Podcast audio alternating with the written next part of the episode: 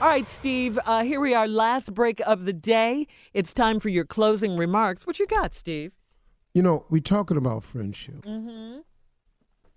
And I, I want to say something about it because I've actually found this to be true in my life. I don't know if this is a fact, but I've found it to be true. I don't know how everybody else feels, but in my life, I've found this to be true. That friendship is so important, man is such an essential component of life. I have found that you can live without your father. There are people who've never met their dad. I have found that you can live without your mother. There are people who've never met their mothers. There are people who've lost their mothers. I've lost my oldest brother. I've learned that I can live without so many things, man. But you know, the one thing I found out that you cannot live in this world without? You can't live in this world without a friend, man. Everybody has to have somebody that they can run it by. Mm. I've just found that to be necessary. Now, Jesus can be your friend. I got that. But everybody needs somebody you can run it by. I got that. There's a organization of men who understand it as well as I've ever heard it put. There's a group of men who live by a credence that friendship is essential to the soul. That's such a true statement, man. I ain't trying to push my belief or my thing on nobody else. But man, it friendship really is essential to the soul.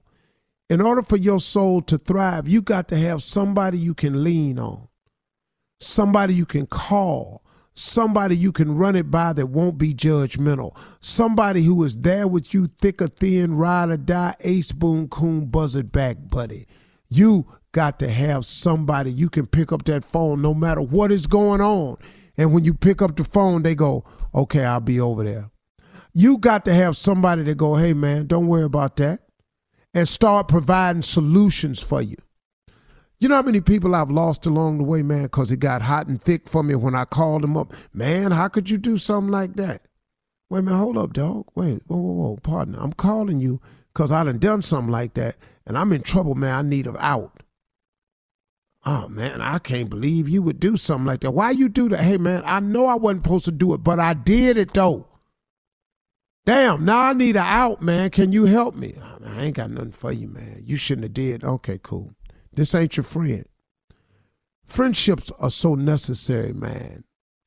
You often the thing about friendships is though, and what makes them so valuable is you get to choose them you actually have a say so. It's not like family. You're born with family, but your friends, you actually get to choose them.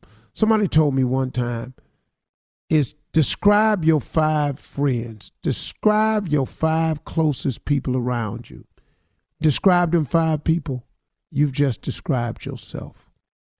Because you surround yourself with like minded people. You pick friends because you have something in common. I remember my mentoring camp one time, I was mentoring this young boy and he pulled out a picture. He said, I got a picture of you and my daddy. I went, What? And it threw me off because my mentoring camp is for young boys who are from single parent homes headed up by women who don't have relationships with their father. He said, You and my father, friends. I said, What? Because it startled me because I realized I don't have friends that don't take care of their kids. I don't. I don't have any friends who have forsaken their children. I don't have any because we've talked. And the boy pulled out a picture, and I be doggone. It was a dude that when I lived in Texas, we were friends. Now, we didn't stay in touch, but we were really cool. And when he showed me the picture, I was floored, man. I called my bodyguard Boomerang. I said, hey, man, you remember this dude's number, man? He said, yeah, yeah, I still got it. Let me call him. I said, hey, man, come out to my ranch and get your son. Oh, what you talking about? Steve, what's up? Why you been? No, no, no, no, no. Your son out here, man. Why is your son in my ranch? Why am I feeding and housing and clothing your son this week at my ranch when I know you? You got money. Hold up, partner. What's wrong with you? Man, you don't understand. His old lady, me and the old lady, ah, I got all of that. But your son out here crying with a picture of his daddy because he, he just missed his father. He came out there and got his son. I said, whoa, man, because I just don't have friends like that. You get to select your friends. It's a selection process. Friendship is important. Now, you know what I've learned in my life?